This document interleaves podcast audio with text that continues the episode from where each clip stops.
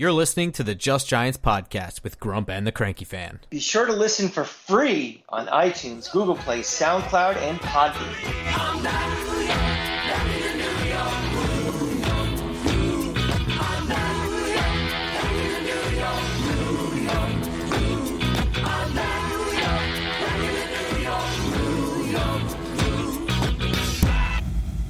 Welcome back to Just Giants with Grump and the Cranky Fan, the best damn podcast for the best damn football team. I'm your host, the Football Grump, and with me as always is Mike the Cranky Fan. Oh, Grump. Three things happen you can always count on death, taxes, and me getting sick around Thanksgiving from my brutal travel schedule all year. Uh, rough, rough weekend. I sat in two freezing cold stadiums. I watched both of my teams lose to bad teams, and now I am sick. So Great to talk to you, Grump. Well, I mean, I'm I'm not sick, but I am sick. I'm yes. sick from yesterday. Uh, that was um, sickening. Yeah, it was disgusting. That was a pretty bad loss against a bad team, mm-hmm. um, and it was right from the get go. Uh, you could kind of tell it was going to be heave worthy. Mm-hmm. Um, you know, we're going to get into the game. We have a lot to say. We have a lot of things to look at with this team going forward. I know the entire fan base is kind of a little arms in the air, kind of wondering what the rest of this year is going to look like now. Um, but the game itself, this loss in a vacuum, I think I, I mean, I, we haven't spoken, but but like, I can deal with this loss on its own. The bigger story is who is now lost, right?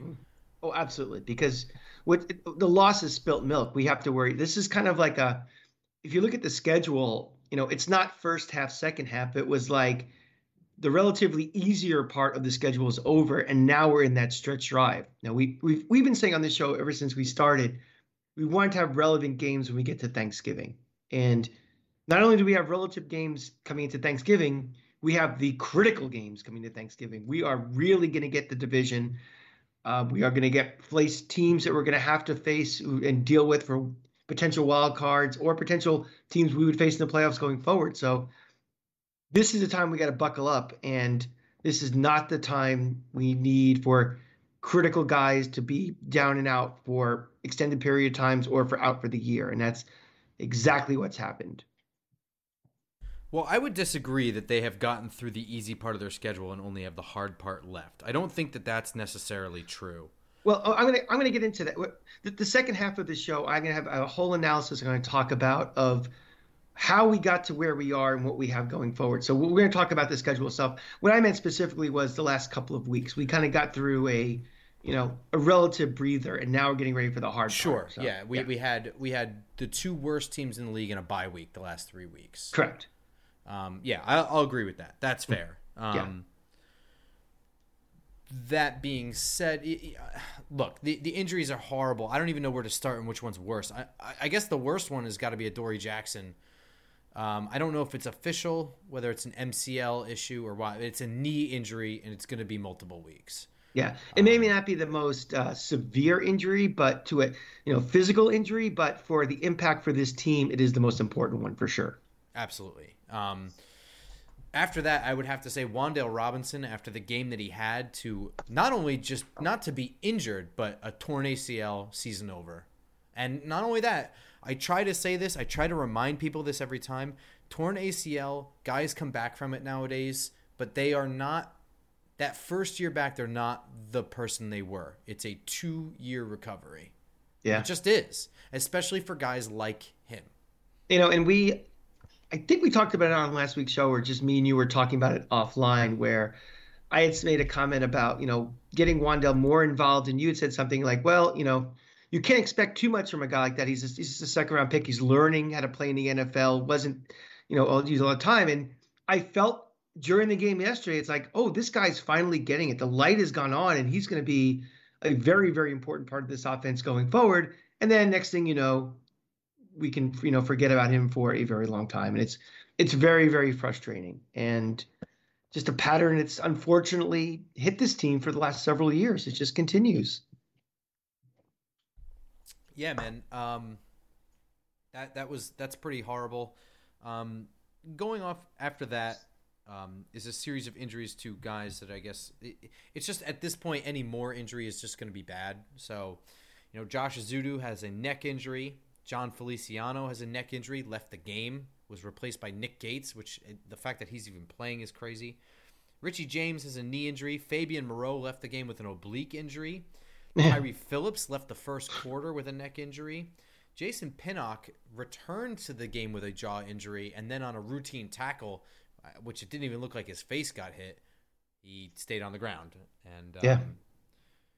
Well, let's go back to the Adoree Jackson injury for a second because you know this was one let's. of these things we could see this a mile away, and any of you Giant fans who are you know been around as long as Grump and I have been have PTSD about uh, Jason Sehorn, the guy who begged and begged and begged to return kicks. They finally let him in a preseason game, and of course, blew out his knee, and that was the end of him. And you know, Adoree Jackson may not be Jason Sehorn, you know, as great as Jason Sehorn was, but he was the most critical person probably on this defense. He was, you know, in spite of what some people who sat around us said, he is a cornerback one. He is, you know, we need him back there in a, in a very thin cornerback room.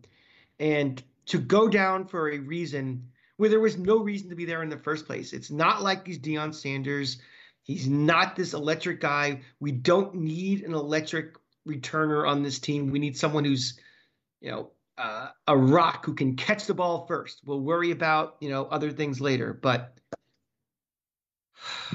you know, we're, we're 31st in the league right now in punt return yardage.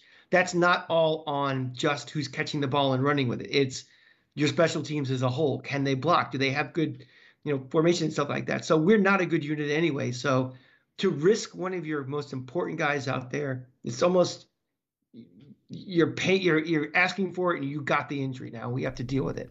All right, so I'm gonna I'm gonna go on a tear here. Go for it. Uh, all right, so let's talk about special teams for a minute. Mm-hmm. Special teams, despite the catchy phrase that people like to say, is not one third of the game of football. No. It is not. Not at all. Sometimes you need special teams to be the difference maker to win a game. Sometimes you need your special teams to just not lose the game. It is time to acknowledge what this team is, and this was a poor coaching decision to put Adoree Jackson back there. Why? Well, we're a rebuilding team on a rebuilding roster. So when I look at special teams for this team, I see a Pro Bowl kicker, and that's good enough for right now. On every phase of this team, there are holes in the roster because they're rebuilding.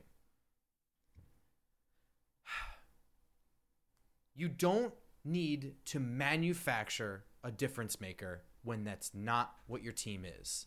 This team is not a we we are not a team that needs the special teams to be the the thing that makes the game happen for us because we're either going to win games or we're going to lose them.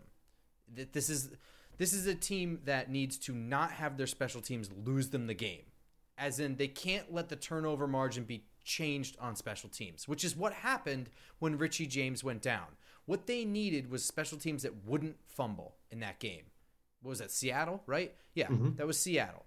If they didn't and we said this at the time this was just a team that is not fit to overcome two turnovers on special teams. They're just not. And that really was the difference between being out of that game and being in that game. They were out of that game at that point. Um, for starters, let's stick with this. Richie James did not need to be benched indefinitely from one game. He had a bad game against Seattle. It is indisputable that two fumbles on in one game is is bad. Regardless, the rest of the year he was a pretty standard punt returner that offered you nothing special but also didn't really cost a lot of games. You could argue that maybe the Seattle game lost was on that, but this is a team mm, that, that, that yeah. not supposed to be winning game. We have to remember that this is a rebuilding roster. Okay? there is no need for special teams to be the thing that wins the game for this for this roster. What it needs to be is what doesn't lose the game for this roster. Instead, we had one game that was going to be tough anyway lost on special teams. We benched that player forever and replaced him with the best defensive back we had. There are other people who can catch punts on this team, but no, we needed a difference maker back there for some reason. And Adoree Jackson is a difference maker. He is an electric kick returner. You just don't remember because he played in the Pac 12. Um, that was the whole reason. There's other people who can catch punts and not fumble them. That's all we needed back there. In this game, against the worst team in the league, we did not need a difference maker returning punts. No, we tried to manufacture a difference maker. Okay, fine. So now what we've done is we have lost him for what might as well be the rest of the year. Because as far as I'm concerned, if he's gone for five weeks, with what remains after that and how we will be, it's almost not worth risking injuring him further into next year and into the offseason. Which which may be the case, may not be the case. But Brian Daboll's reaction to this in the press conference was unsatisfactory. He said, That's just football. No, it's actually not. That's Taking not a helmet to the knee, a a helmet to the knee is not a typical injury for a corner. What it is is a typical injury for a punt returner. This injury did not need to happen to this player. Yeah. It also didn't need to happen a, at a all. quarterback being tack a cornerback being tackled period is not normal that's not that's not what he does 99% of his you know unless he ret- returns an interception or something gets tackled but that's like what percentage of total plays does he play that's not normal football It's not nor- it's normal football for a punt returner. Adoree Jackson is not a mm-hmm. punt returner first, corner second. He's a corner first, punt returner second. And by mm-hmm. corner first, I mean he's corner 1. He's not corner 3 that has to play right now as a starter because of depth issues. He is the best defensive back this team has. He's one of the best in the division. Now he's gone because of a perceived problem on special teams.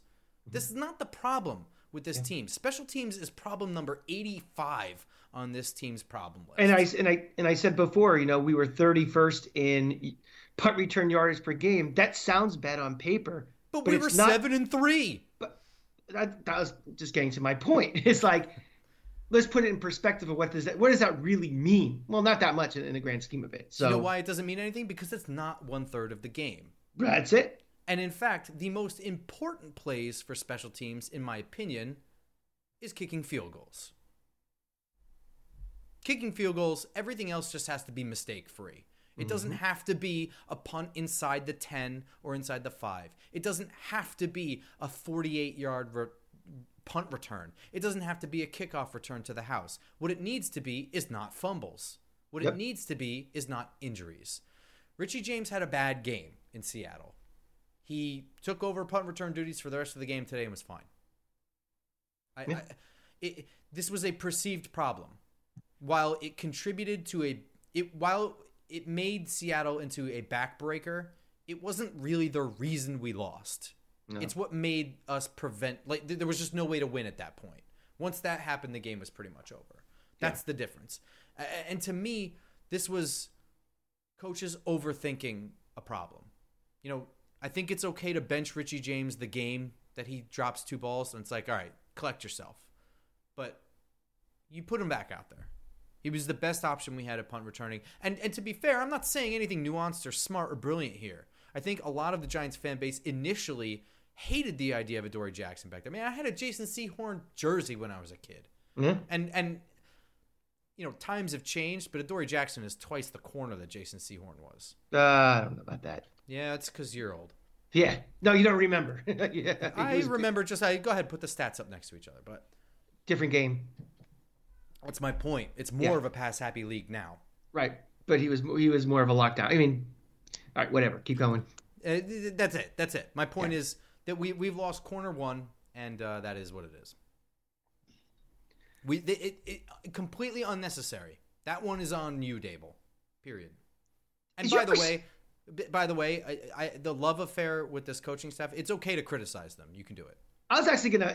It's funny you Not said not that. you. Everyone. Yeah, I was actually going to say something. You know, the, the more the season's going on, and it's not a question of you know. I know we're seven and three, and uh, thanks Ron and Section One Twenty Four for reminding me what the uh, correct win loss record is for this team, since I garble it every moment. Um, take away the win loss record, which is the most important thing, but Is your perception of this coaching staff changing at all of the more we go on? I mean, I know there was a there's a real honeymoon period with them, and obviously we're overachieving based on what this roster was an expectation, but there seems to be little things that are kind of like little head scratchy with this coaching staff. No, that's been that's it's been that way since the beginning for me. Okay. All right. I mean, again, let's keep it okay. All, let's keep it all things considered, all things considered, this is a brutal mistake, but yeah. it was a small decision to put him back there. The, the other the other issues I have, they're small decisions, and some of them have paid off, and other ones kind of blew up in their face. This is just this was a really bad decision. Yeah, I, I think the moral of the story is that let's all remember we didn't hire Bill Parcells or we didn't hire uh, you know, Bill Belichick. We hired a first year coach who is going to be learning on the job as he, you know, handles his first year and his second year and his third year. Um, I, I, said that, I said this last when we were talking about the offensive game plan against Houston. This is the yeah. same thing I said. I think it's just a first year offensive coordinator under a first year head coach. I didn't think it was anything more or less than that. Mm-hmm.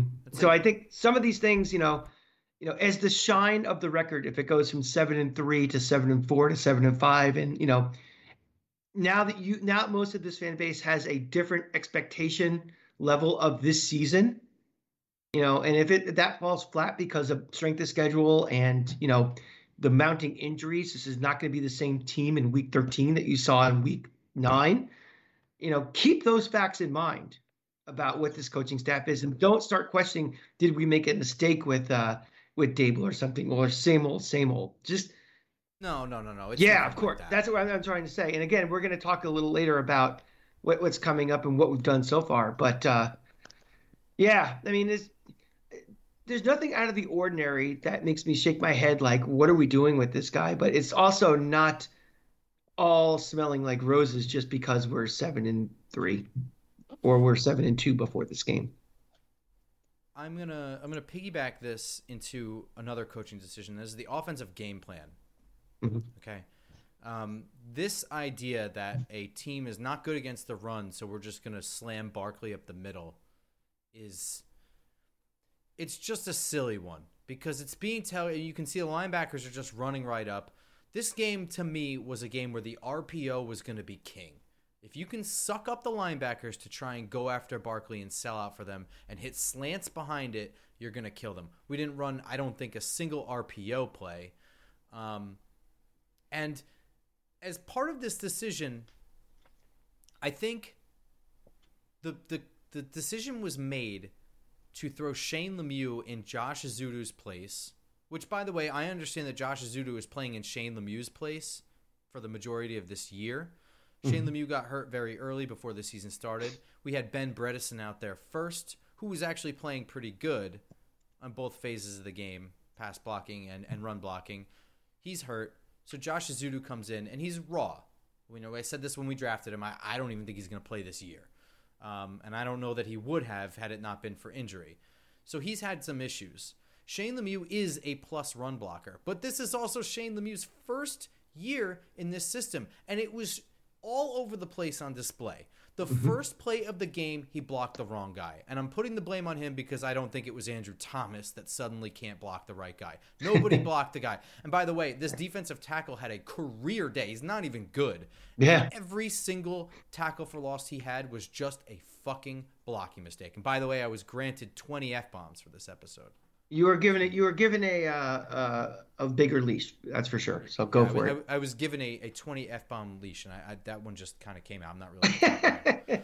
the third play of the game, still gonna... first drive, still first drive. Immediately lost his pass blocking rep for a sack. He was responsible for the sack there. On the second drive, he and Feliciano both double teamed and then abandoned that defensive tackle. So mm. clearly, one person was supposed to stay, the other was supposed to move to the second level. They both did it. I'm going to put that on Lemieux because he hasn't been playing here all year.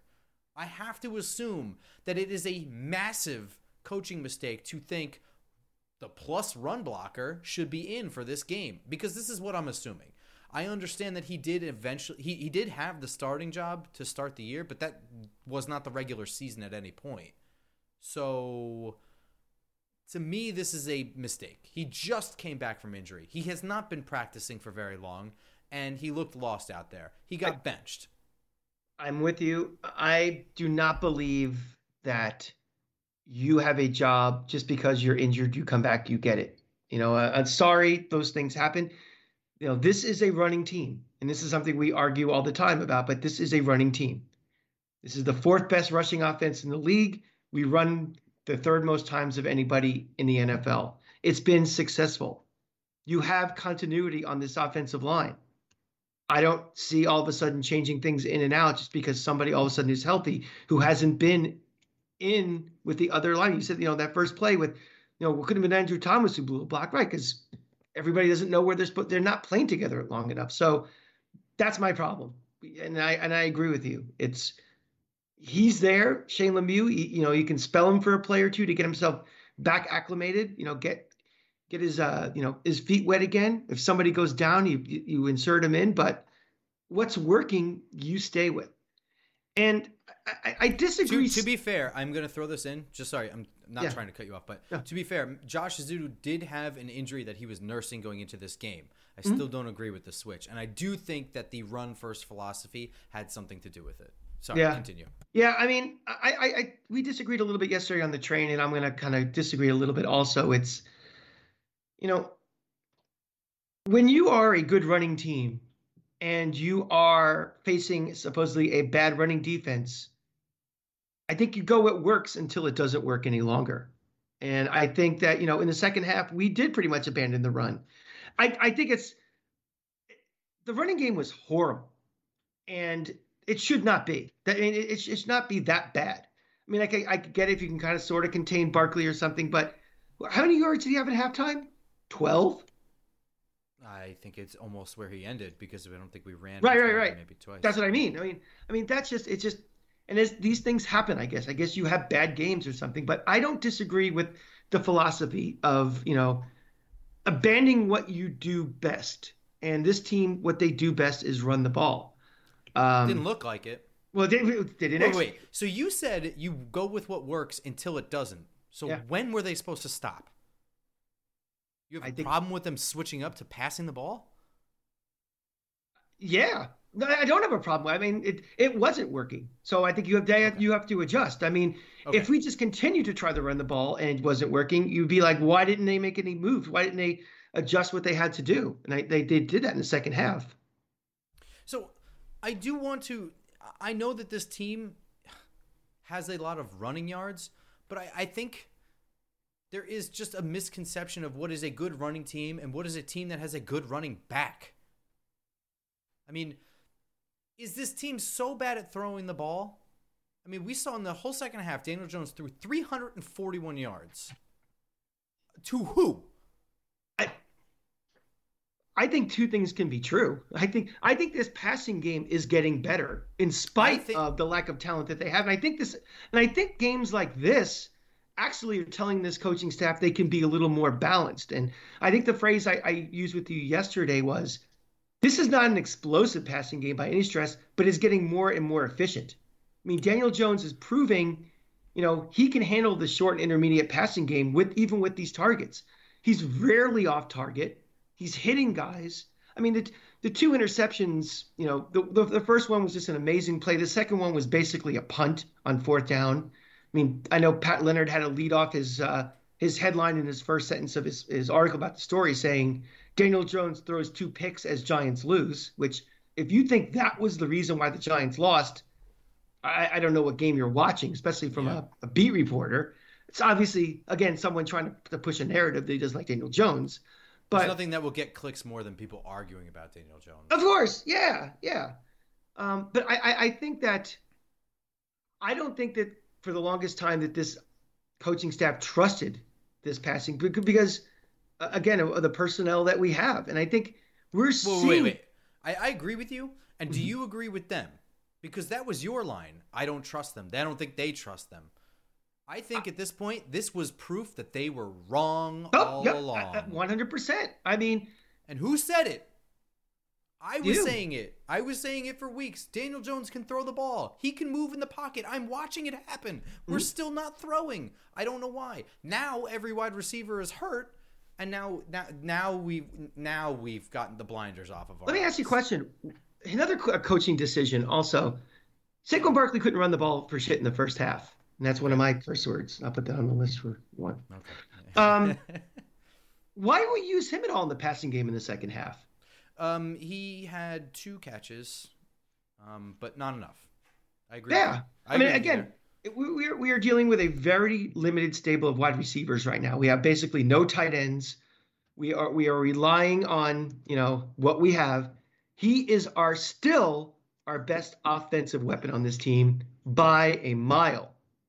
You know, I, I, to not even put him in when, when we were saying it, we said off season and stuff that his his special sauce also is get the ball into his hands in space. Well, you know, the passing game can do that as well. yeah, but the running game. So that, that, thank you. You just said it. Get it to him in space. No, suddenly we were, we were power runners with Saquon Barkley, and we're just going to run between the guards. Yeah. I don't understand. I don't get that because our guards, our interior of the offensive line is the worst part of it. Jon Feliciano is a fringe starter, is truly a backup center. Mm-hmm. Mark Glowinski is terrible. Uh, I mean, I'm I'm saying he's terrible now when I was happy about him a while ago because um, he's been worse. But also, you know, they needed to get a veteran in here at some point. So I thought they made a nice, um, whatever. Doesn't matter. I don't have to justify shit. He's playing really horribly. And on the left side, we have a rookie who is super raw, um, a guy who we know has trouble pass blocking, and Ben Bredeson, who was terrible last year and was finally looking good before he got hurt.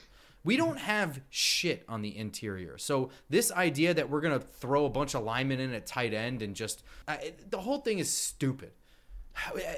I, I just don't get it.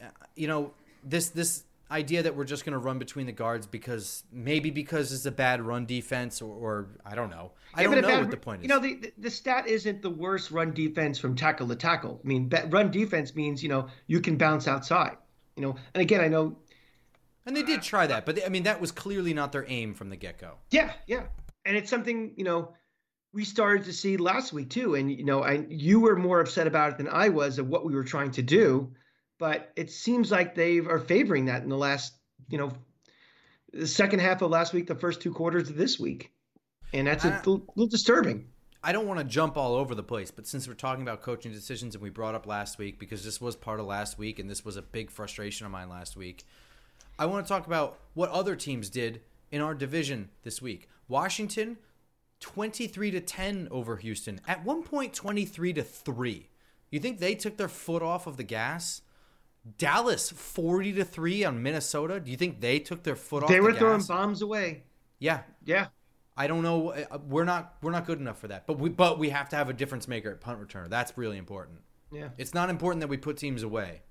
Stupid. Yeah. Bad coaching decisions there in my opinion. Agreed. Um Shane Lemieux yeah, absolute fart. I'm not down on him as a player. I think that it's a big deal that he didn't play at all last year and has not been able to practice for many months now. That's that is a lot of catching up to do. Mm-hmm. And I mm-hmm. think it was folly to just throw him out there. Whether Josh Ezeudu's injury is worse than I thought or, or whatever. Um, at, at, a certain point, I'd almost rather Nick Gates out there. Um, Let me ask you something. Let, let's take it a step further. Do you feel because Shane Lemieux is back, they felt they could have more of a power running game because he was back? Yes, I absolutely think that's that. a that, that's a double fart. Then it's just like that's yeah, that, that's my thought process. I think at some point they thought that this was a good time to get Shane Lemieux back, and I'm not disagreeing, but oh, we're playing the worst run team in the league. We're getting Shane Lemieux back. Let's let's run between the. That is the thing that I think it was. I I just I don't know. Maybe I, I could be totally wrong, but I, I don't know. I do think that in spite of this, the coaching decisions, the game planning decisions, they've done a good job of changing what this offense is um, got as their bread and butter throughout the year in little phases, right? We mm-hmm. saw it right away with Barkley being the focal point. Then we saw the Barkley Jones running game focal point. Um, now I, I think they're trying to work in the power run run up the middle, mix in with play action. Um, it's clear that they were working Wan'Dale Robinson to be more of the focal point. into this offense. I do think that they were evolving as they went throughout the season, and I think part of that was installation. I think part of that was what they were putting on film for other teams to kind of throw a curveball to teams. You know what I'm saying? Mm-hmm. Um, so I think there's some level of genius there. I, I don't agree with the the power running, and I think honestly they could have been throwing the ball first and working the run game off of it. I think after what we I, let's let one other you, factor too. One other factor. Go ahead. You know, it was really windy yesterday, and maybe they thought, you know, something. We're a good running team. They're a bad running defense. The, con- the conditions are not going to be ideal to get the have the ball in the air all afternoon. Let's just see if we can get the job done by just grinding this out, control the clock, you know, make it a shorter game and get out of there with a win because we have a game in four days. That might have been their mindset as well. It might have been, but then, uh, well. But then it wasn't. So then what do you? I mean, they adjusted. It, I mean, it was, it was super windy. So I mean, we yeah. can talk about that. We we had the goalposts that uh, were right in front of us were really wobbling pretty much from this from kickoff to the end of the game. Mm-hmm. I mean, like each upright was just kind of doing this, like pretty much the whole game. It was really windy. One of the windiest games I've been to in that stadium. Yeah, it was. Um, it was. It was pretty. It was pretty intense. I, I mm-hmm. just calling it like I said. That's it's a fair enough point. Um, that said, Daniel Jones was slinging it just fine. I didn't see that really a problem. Daniel Jones gets a star in my book. So this is interesting because I see some people actually think that he did not play well. what do you want? What do you want I, the guy to do? I think the the two picks are um, frustrating, but the one he didn't see Aidan Hutchinson. Um, also, Aidan, Aidan Hutchinson play. also made a very good play. It's it's pretty clear Daniel Jones didn't see him drop into coverage. That's that is what it. It's fine. It's mm-hmm. fair. Um, the other one he sailed. He sailed one downfield on fourth down. Okay, so here's what I'm going to say about that one. It's a bad throw. Probably one of the worst ones he's had all season. I think at the time I tweeted it was. Yeah. Um, that that's a little bit reactionary on my part. It might be. Um, it was pretty bad. It was a bad throw. It was also fourth and five. It was a punt. It, uh, it wasn't a punt because he returned it way back into our territory. Well, so I mean, you punt, but sometimes there's punt returns also. So I, I, guess so. Yeah. I'm just not. I'm not. Throw, I'm not going to call that interception a punt if it was returned. Well, also um, he he may not have made that throw on fourth down. That I, he on third down, you mean? That was a fourth down play.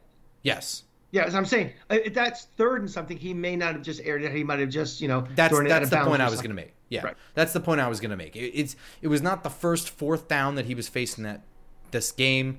Fourth and five, he was also escaping the pocket. I mean, there's a lot of other things, and I'm I am already saying it was a bad throw, but there are some throws that shouldn't even had to have happened.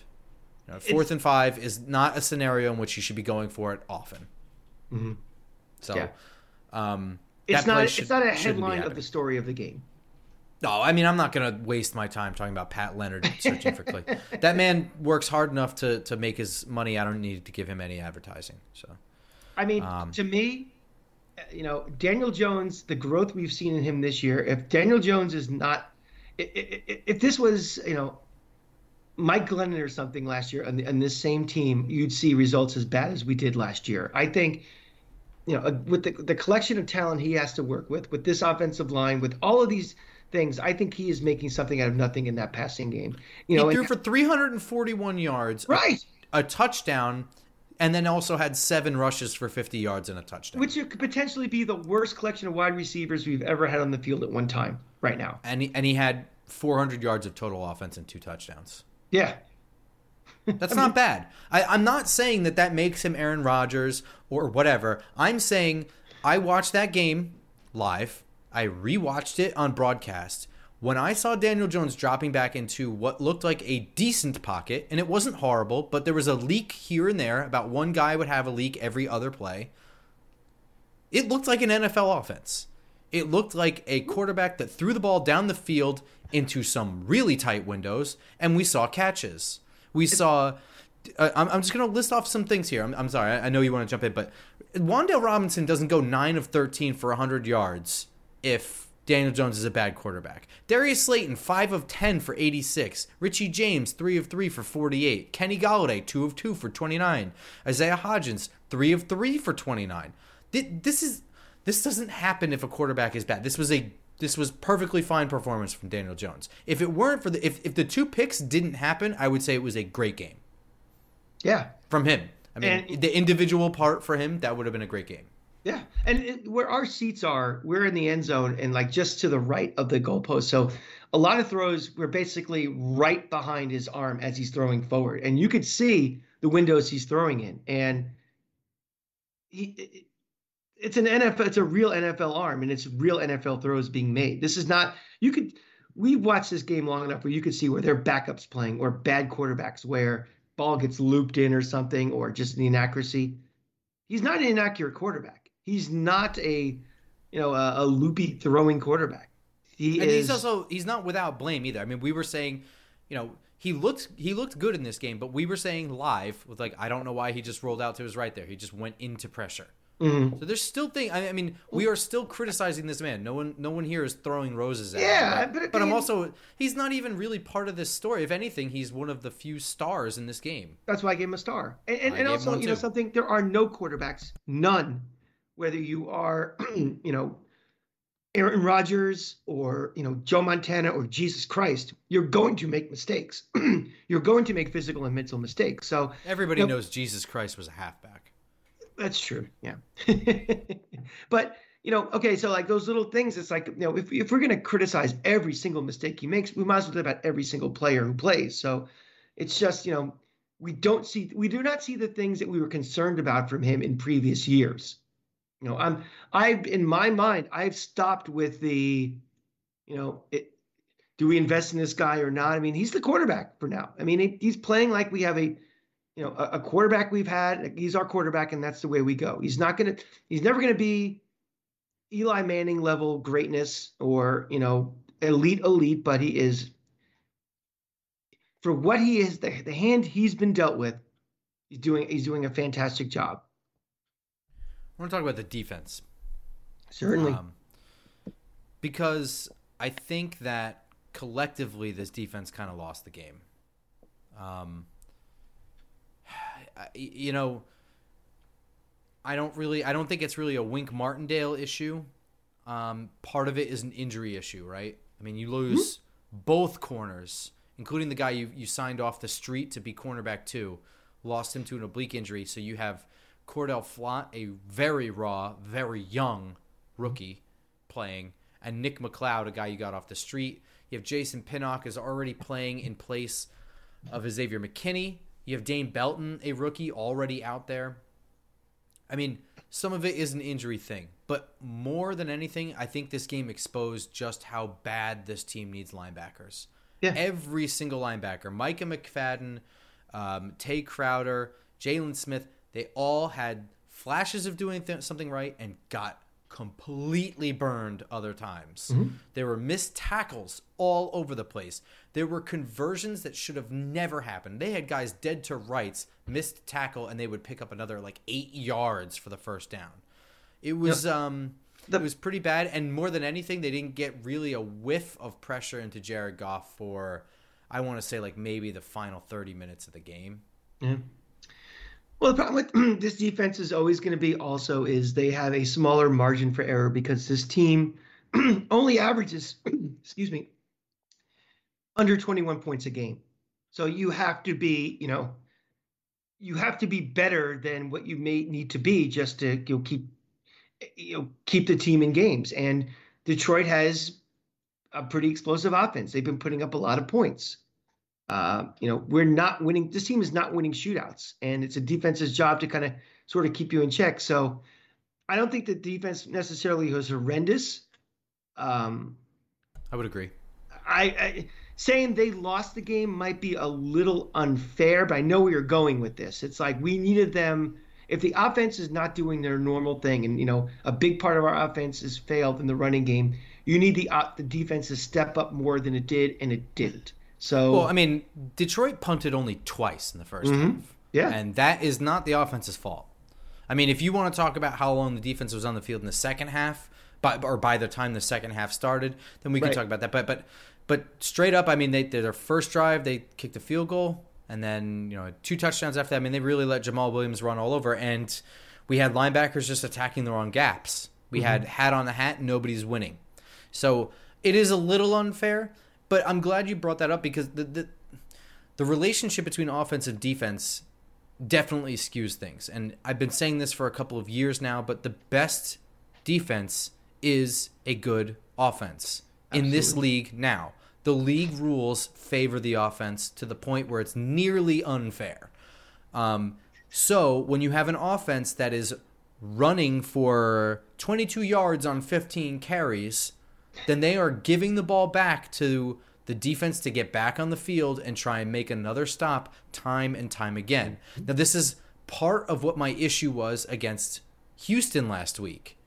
They the, they put the defense in in a position to play things they shouldn't have had to play. They let Houston hang around because the defense was starting to get winded. The defense was starting to get figured out by the other team because they kept having to go back out there because we just kept running into a brick wall and Yeah. punting away because we had a lead. We felt it was okay to take our foot off the gas and we could just start running out the clock at halftime or whatever. We just decided to do that. Um, and that puts pressure on the defense to do more than they should have to do. Um, in this game, I would say that it was a game plan issue. And also, I think we both agree Detroit is playing much harder for Dan Campbell than Houston is playing for Lovie Smith. Yeah, oh for sure. I mean, this team it's interesting. They're they're also playing on Thanksgiving and they're playing Buffalo in that early game. That might be kind of fun. I think we have three uh, fun games to watch on Thanksgiving for sure. Yeah, fun. tell me, tell me more about fun. Tell me about this team. Where are the New York Giants right now? Well, that's the question. And, you know, I said it before, you know, this is kind of a logical break where we can kind of say we're into the next phase of the season and it's the stretch run. And, you know, we all had our own thoughts about this team going into the year. We all knew this was going to be a rebuild. We all thought this was probably anywhere from, you know, a three to a six win team, most likely, you know, the most, you know, optimistic. You know, Kool Aid drinkers might think we were probably better than that, but you know, real, realistically, looking at this roster, looking with a new coaching staff, looking at the need to kind of purge and start over, you know, this team was not expected to be very good. And you know, as we head into Thanksgiving, we are seven and three. Ron, seven and three. Uh, why are we? You know, is are we really as good as our record? Are we outkicking our own coverage? And then more importantly, what does that mean going forward? You know, is this sustainable going forward based on what we have left to play? So I kind of was uh, playing around with numbers and, look, and looking at different things, and I wanted to kind of run stuff by you, Grump, and um, tell me what you think as I go through these these different stats and things. So Got it. first of all, you know, at the highest level, after 10 games, you know, what is this team? You know, offensively, we're 19th in the league in total offense. We're 28th in passing offense, but we're fourth in rushing offense. Now, we've kind of gone over a little bit of the why for that, and I would not be surprised going forward if those numbers start to skew a little bit in a different way, but we are we are at this moment. We're 21st in scoring offense. We're averaging 20 and a half points a game. Um, but here's the thing, you know, when we talk about defense, you know, if we're in the 19th total offense in the league, we're the 17th in total defense, you know, giving up 340, 347 yards a game as opposed to total offense 334. You know, we're the 15th best passing defense. We're 25th against the rush.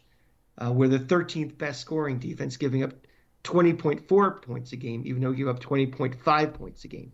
So you're seeing we're right about the middle of the pack. You know, and any of the other stats even kind of break up, you know, accent that average middle of the line uh, thing. Turnover differential, we're plus one, basically even. Point differential, we're plus one. 16th in the league. Out of 32 teams, it's exactly half. I mean, if the, by most of this, these numbers, we really at this point should be a five and five team. Why are we seven and three and not five and five? Let's look at the schedule of who we played to this point. And the way I looked at it was I for each team, I, I went through for each conference and you know ranked them from you know playoff seeding. Who would be the like the NFC one versus the NFC sixteen, and I could tell you who we played. Um, right now, you know, starting off like in the in the NFC, we played the uh, the third ranked team, we've lost. The fifth ranked team, we've lost. The tenth ranked team, we've lost. We've beaten the 12th, the 15th, and the 16th. In the AFC, we've beaten the third seed. We beat the fourth seed. We beat the 11th seed, and we built we beat the 16th seed. So right now, for teams that are in the playoffs, we're two and two. We're holding our own, but we're five and one against teams that are not currently in the playoffs. So we are beating the teams we are supposed to beat. I mean, last week, obviously, the outlier in that, but we are holding our own against teams that are playoff teams, which is, you know, if you, you know, looking at those kind of metrics that I'm using, if we're just a, you know, a 500 team, that's where we're kind of out kicking our coverage a little bit. Now, the question is, what do we have left going forward? That's a problem. it's not going to be easy. Right now, we have Dallas, which is the fifth seed, Washington, which is the eighth, Philly, which is the one, Washington again, the eighth, Minnesota, the two, Indy, which is the 10th seed in the AFC, and then Philly again, which is the one. Now, I get it that playoff seeding is a little different than you know your record. There may be a team that's like a fourth or um, a fifth seed that's really the second best record in the conference, but you're kind of getting my point for this. It's that it's going to get a lot harder, and you know those you know playing those six games that are not playoff teams, that's that's pretty much done and gone right now. We only have we have uh, one, two, three, four, five, six, seven games left. Four of those are not are, are in the playoffs as of this moment, but we play two more against Washington, which is much improved and playing pretty well right at this moment. I'm not going to keep saying they suck when I do my division playoff, uh, my division uh, previews each week for saying that. So overall, I mean, this team is, on one hand, is playing better than we thought because we didn't think this team was even an NFL average team coming into this season. And their results are how they're winning games is actually better than how they are playing this year. So I think, you know, two things you can glean from this. One, be very happy for how this season has gone so far, but also keep all this in perspective because the road's going to get really rocky. And if we slide and you know lose six of our last eight games, it doesn't mean that all of a sudden this team sucks. It's probably regression, and this team will be getting worse because injuries will mount. And when you are a team such as us, we don't have the depth of the elite teams where if a Philly or a Kansas City gets injuries, they have depth behind them or the ability to sign guys off the street because we have no more cap. We are probably going to get worse and worse as a team the more injuries do mount up. So that was a lot. I didn't cough at all during all that. Grumpier thoughts? Well, I have a couple of thoughts. Um, for starters, one of your counted games as as a playoff team is against a Cooper Rush led Dallas Cowboys, in which we lost. Um, I don't know if that changes the way you view that game at all or not. It it kind of doesn't for me. It doesn't for me. I mean, okay. there. I mean, there's. I mean, they again, should they should have performed better in that game than they did, but I'm not surprised that they lost still because that is a good overall team. Yeah, with with eh a very smart offensive coordinator as well. And, and, my my point for this whole thing is where you know after ten games you kind of have a pretty good picture of what you are as a team overall. I mean, there might be some variation going forward. I mean, the Giants may be worse in all these stats again because of more injuries and things like that, but not really. Uh, didn't factor in too much really at all. Okay. Um, I guess the bigger thing about this, um, doing my best to reverse and give myself like a long view. Um, mm-hmm. As far as this season goes, I predicted seven wins, so I guess they could still lose out. Um,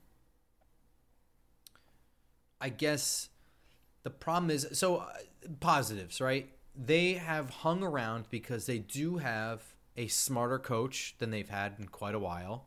Mm-hmm. They have a front office that is all on the same page with the coach, which I don't know if that's happened Yeah. since since what like And- and- 2004. And let me piggyback on what you just said. You know, we've been nitpicking some of these coaching decisions, but we're Yeah. going to do that for you know. If Bill Belichick was our coach, if George Halas was our coach, if Sure, anybody, George, Bill Belichick put Ron Rob Gronkowski as a deep safety against Miami what two years ago, Mm-hmm. and they lateraled all the way down the field for a game-winning touchdown because he's too big, dumb, and clumsy back there to do anything, and he got juked by Kenyon Drake. Was a stupid. That's a coach overcoaching. yeah. So, So, so yes, we will criticize every coach that's ever been here. Does not mean that they suck as coaches. These are the best coaches we've had since Tom Coughlin was here. Do we agree on that? oh, for sure. Okay. Absolutely. Yeah, this is this is a very solid, very forward thinking and very smart coaching staff that is doing more work than they need to because they are handed a cash strapped bad roster. Right? Mm-hmm. Do we agree on that? Completely. Okay. So so then we understand that we are criticizing coaches that are trying their fucking damnedest. Okay. So that's fine. And when they are trying really hard, they have been able to squeak out wins against superior rosters, right? The Ravens are a much superior roster. hmm Um, I think that maybe they're on par with Green Bay at this point. You know, Green Bay came back, beat Dallas last week. Um, Tennessee's got a better roster than us. Tennessee, I think maybe we're close to being on par with Tennessee. I don't know. Uh, if they have a better roster than us, it's it's fairly close. It's not like night and day. Um, so th- this coaching staff has done what they've done to keep us around. Beating the Packers in London is a big deal. Beating Baltimore is a big deal. These are these were big deal games. Even be- beating Tennessee was a big deal game. Um, and coaching had a lot to do with that. They coached themselves into situations where they could make the most of what they had and um, beat better Yeah. rosters. So, on the long view, when I look at a front office that seems to be forward thinking and on the same page as a coaching staff that I think is smart and forward thinking, and um, I feel good about this team. I just get worried again. You know, I, I don't know what the decision's going to be on Daniel Jones next year. I don't know what the decision is going to be on Saquon Barkley. There's a lot of already pre-built holes in this roster that we're dealing with. I just said we have not one good linebacker on this team, and I think that's pretty accurate. Um, It's very accurate. we, we have we have issues all over, and we have more issues that are coming up as contracts expire at the end of the year.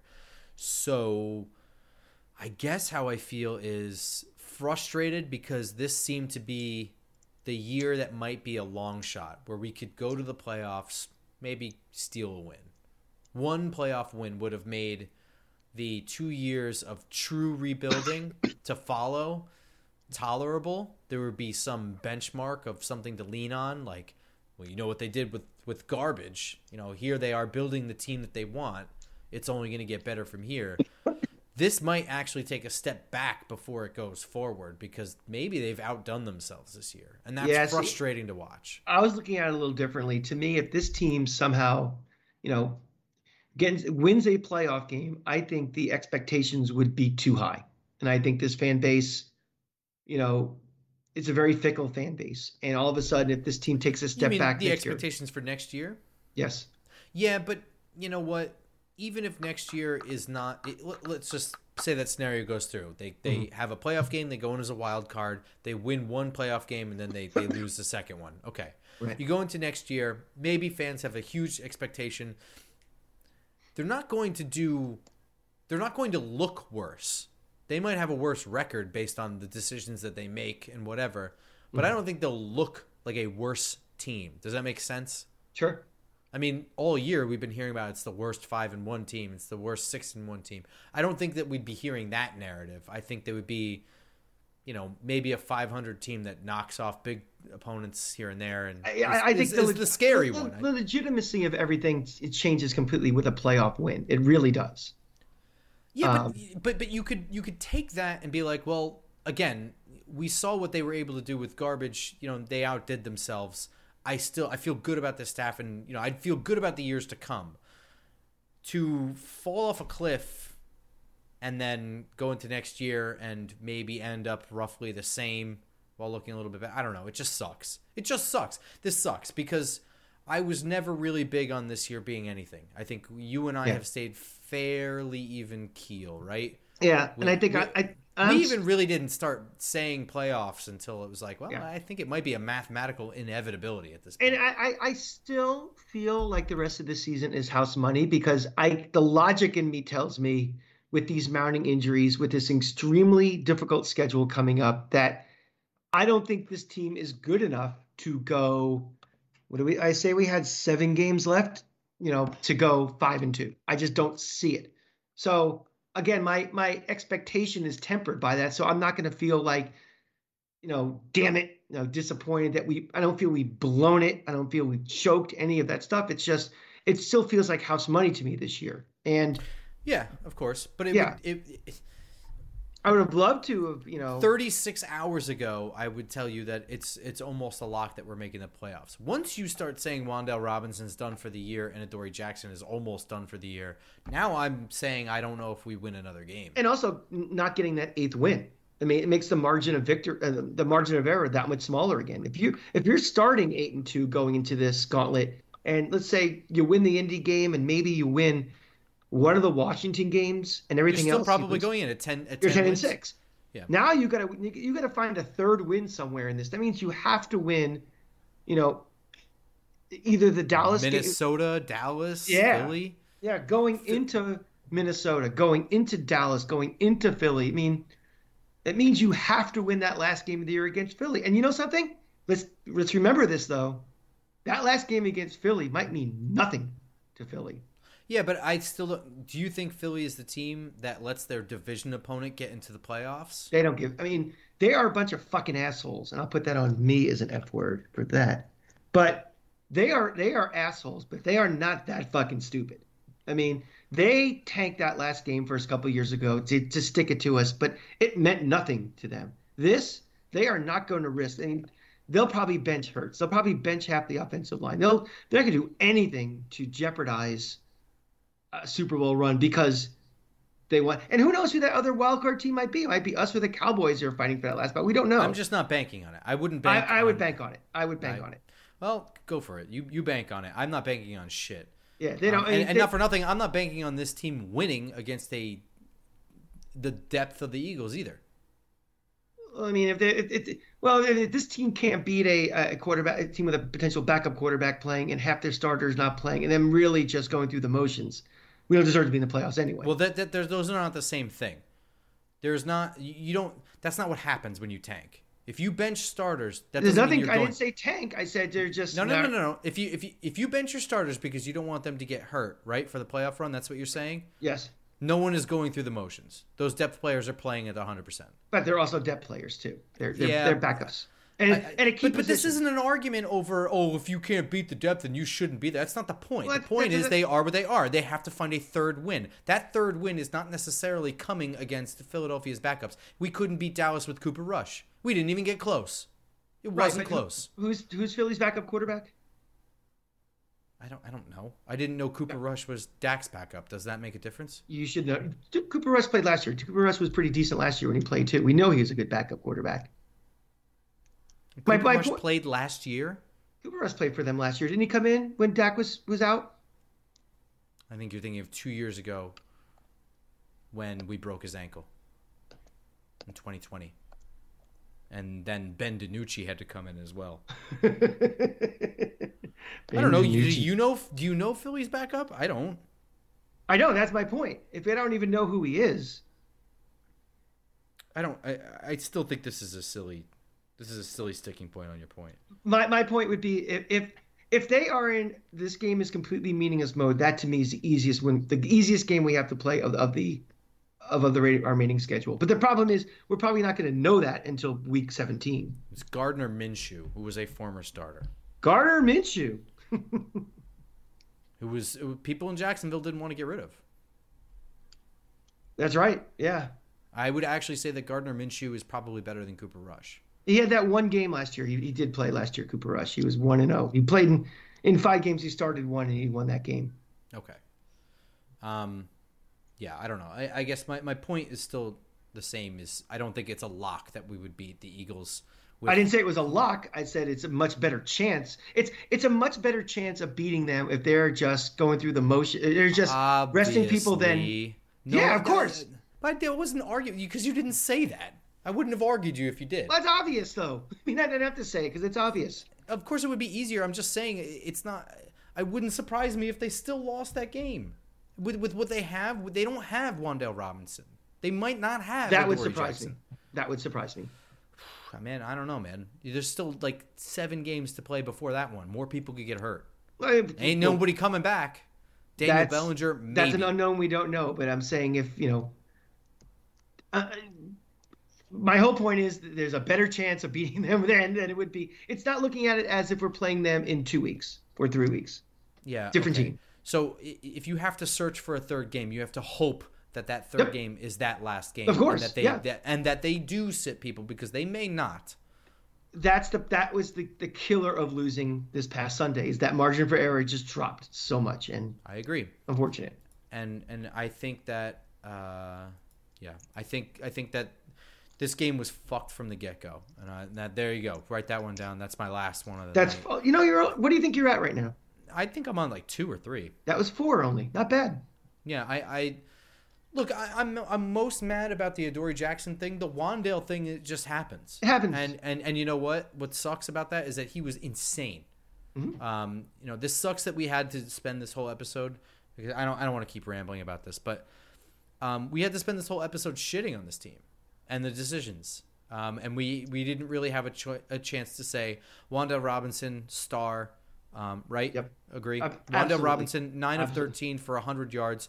They, they had no answer for him. They had no answer for him. No matter where he lined up, no matter what route he ran, they had no answer. Darius Slayton also, I gave a star.